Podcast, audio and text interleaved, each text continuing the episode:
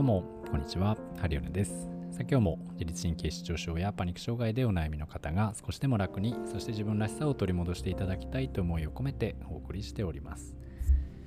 今日はですね、えー、まあ、今度開かれる、えー、浜松合宿ですね、に参加してきますという話をちょっとさせていただければと思います。12月のですね、いつだっけ、3日4日かな、日月と、うん、そうですね、日曜日、月曜日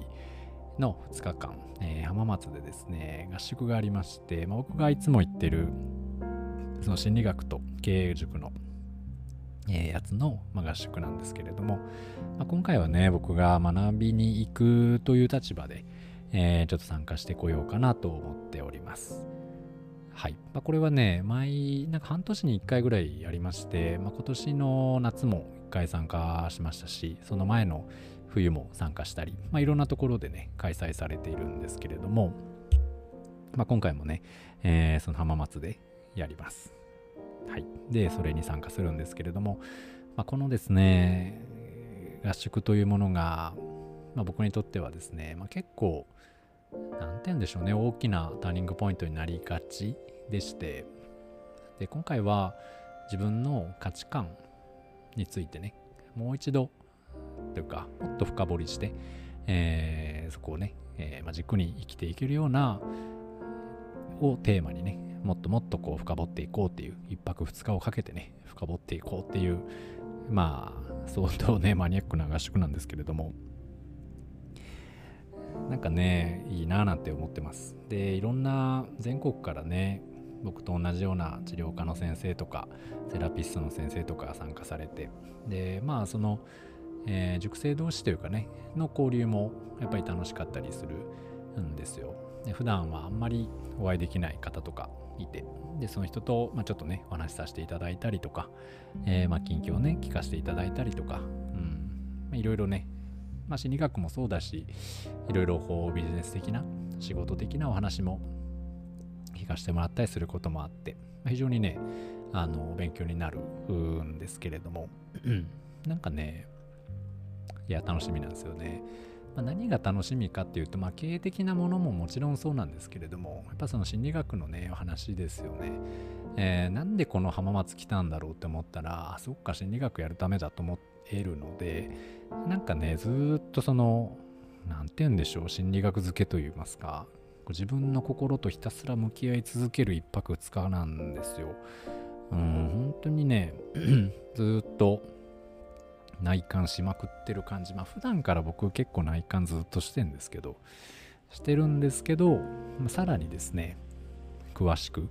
あの見ていく。そして、えー、まあ、いろんな修正が入って、で自分をもっとね、研ぎ澄ましていくといいますか、もっと力抜いて、もっとこう楽にね、はい。ただ、成果は今のに2倍、3倍出ちゃうよみたいな、っていうところをあの目指してね、やっていこうかななんて思っております。ね。で、まあ、浜松に行くことも、まあね、この塾に入ってからだいぶ増えまして、なんかね、どうなんだろうななんて最初はね、思ってたんですけど、騙されたりしないかなとか、あの、なんか変なもん買わされたりしないかなとかね、宗教だったらどうしようかなとか、まあいろいろ思って、なんか、あ、ここの、ここ良さそうだなって思ってからもう半年ぐらい悩んでね、どうしようかなみたいな。いやー、みたいな思ってたんですけど、まあね、その、いや、言うてその状態、悩んでた状態でも現実は変わらなくて、ずっとね、もやもやもやもやしてたので、まあ、いっそやってみて、もしダメだったらもう、あの、切りつけてね、まあ、半年間やってみて、まあ、ダメだったらもうやめようと思って入ったのが、まあ、きっかけだったんですけど、まあそれからもう2年経ちますね。でもそこから自分もだいぶ気分的にも安定しておりますし、うんまあ、お店の方もおかげさまですごくね人気店になって今11月の末ですけどももう年末の予約もいっぱいみたいな感じになってくださって本当にねうんありがたいなと思うと同時によかったなというかあの時の俺すげえっていう かありがとうって感じであよくぞよくぞあの決断してくれたと思ってます。はい。だからまあそのね、えー、自分の何て言うんですかね直感というかっていうものは意外とね信じてみると結構いいもんだななんて思ったりするので、まあ、もしねあなたも、まあ、何かうんこれどうしようってあの悩んでるものがあればね本当はどっちなのっていう本当はいる？いらない？とか当これいらないんじゃないとかね自分の心の奥底の声っていうものをねちょっと聞いてみて、えー、ください。そしてうん自分はね本当はこれあちょっとダメかなやめとこうかなって思ってても心の声がもうやれやれやれって言うんだったらそれはもうぜひ GO だと思いますしなんかこれやっちゃおうかなみたいな。頭で考えていやだってさこれやるとこうであでさとかって考えてても心の中ではあんまり踊ってなくていやもういいんじゃない？とかいや多分それやらないよとかって思ってるんだとしたらそれはもう絶対やめといた方がいいと思います。うん。なのでまあちょっとねお金がかかることだったり時間がかかることだったり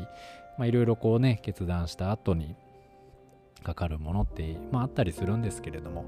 もしそれがあなたのね本当の望みなものであれば絶対にね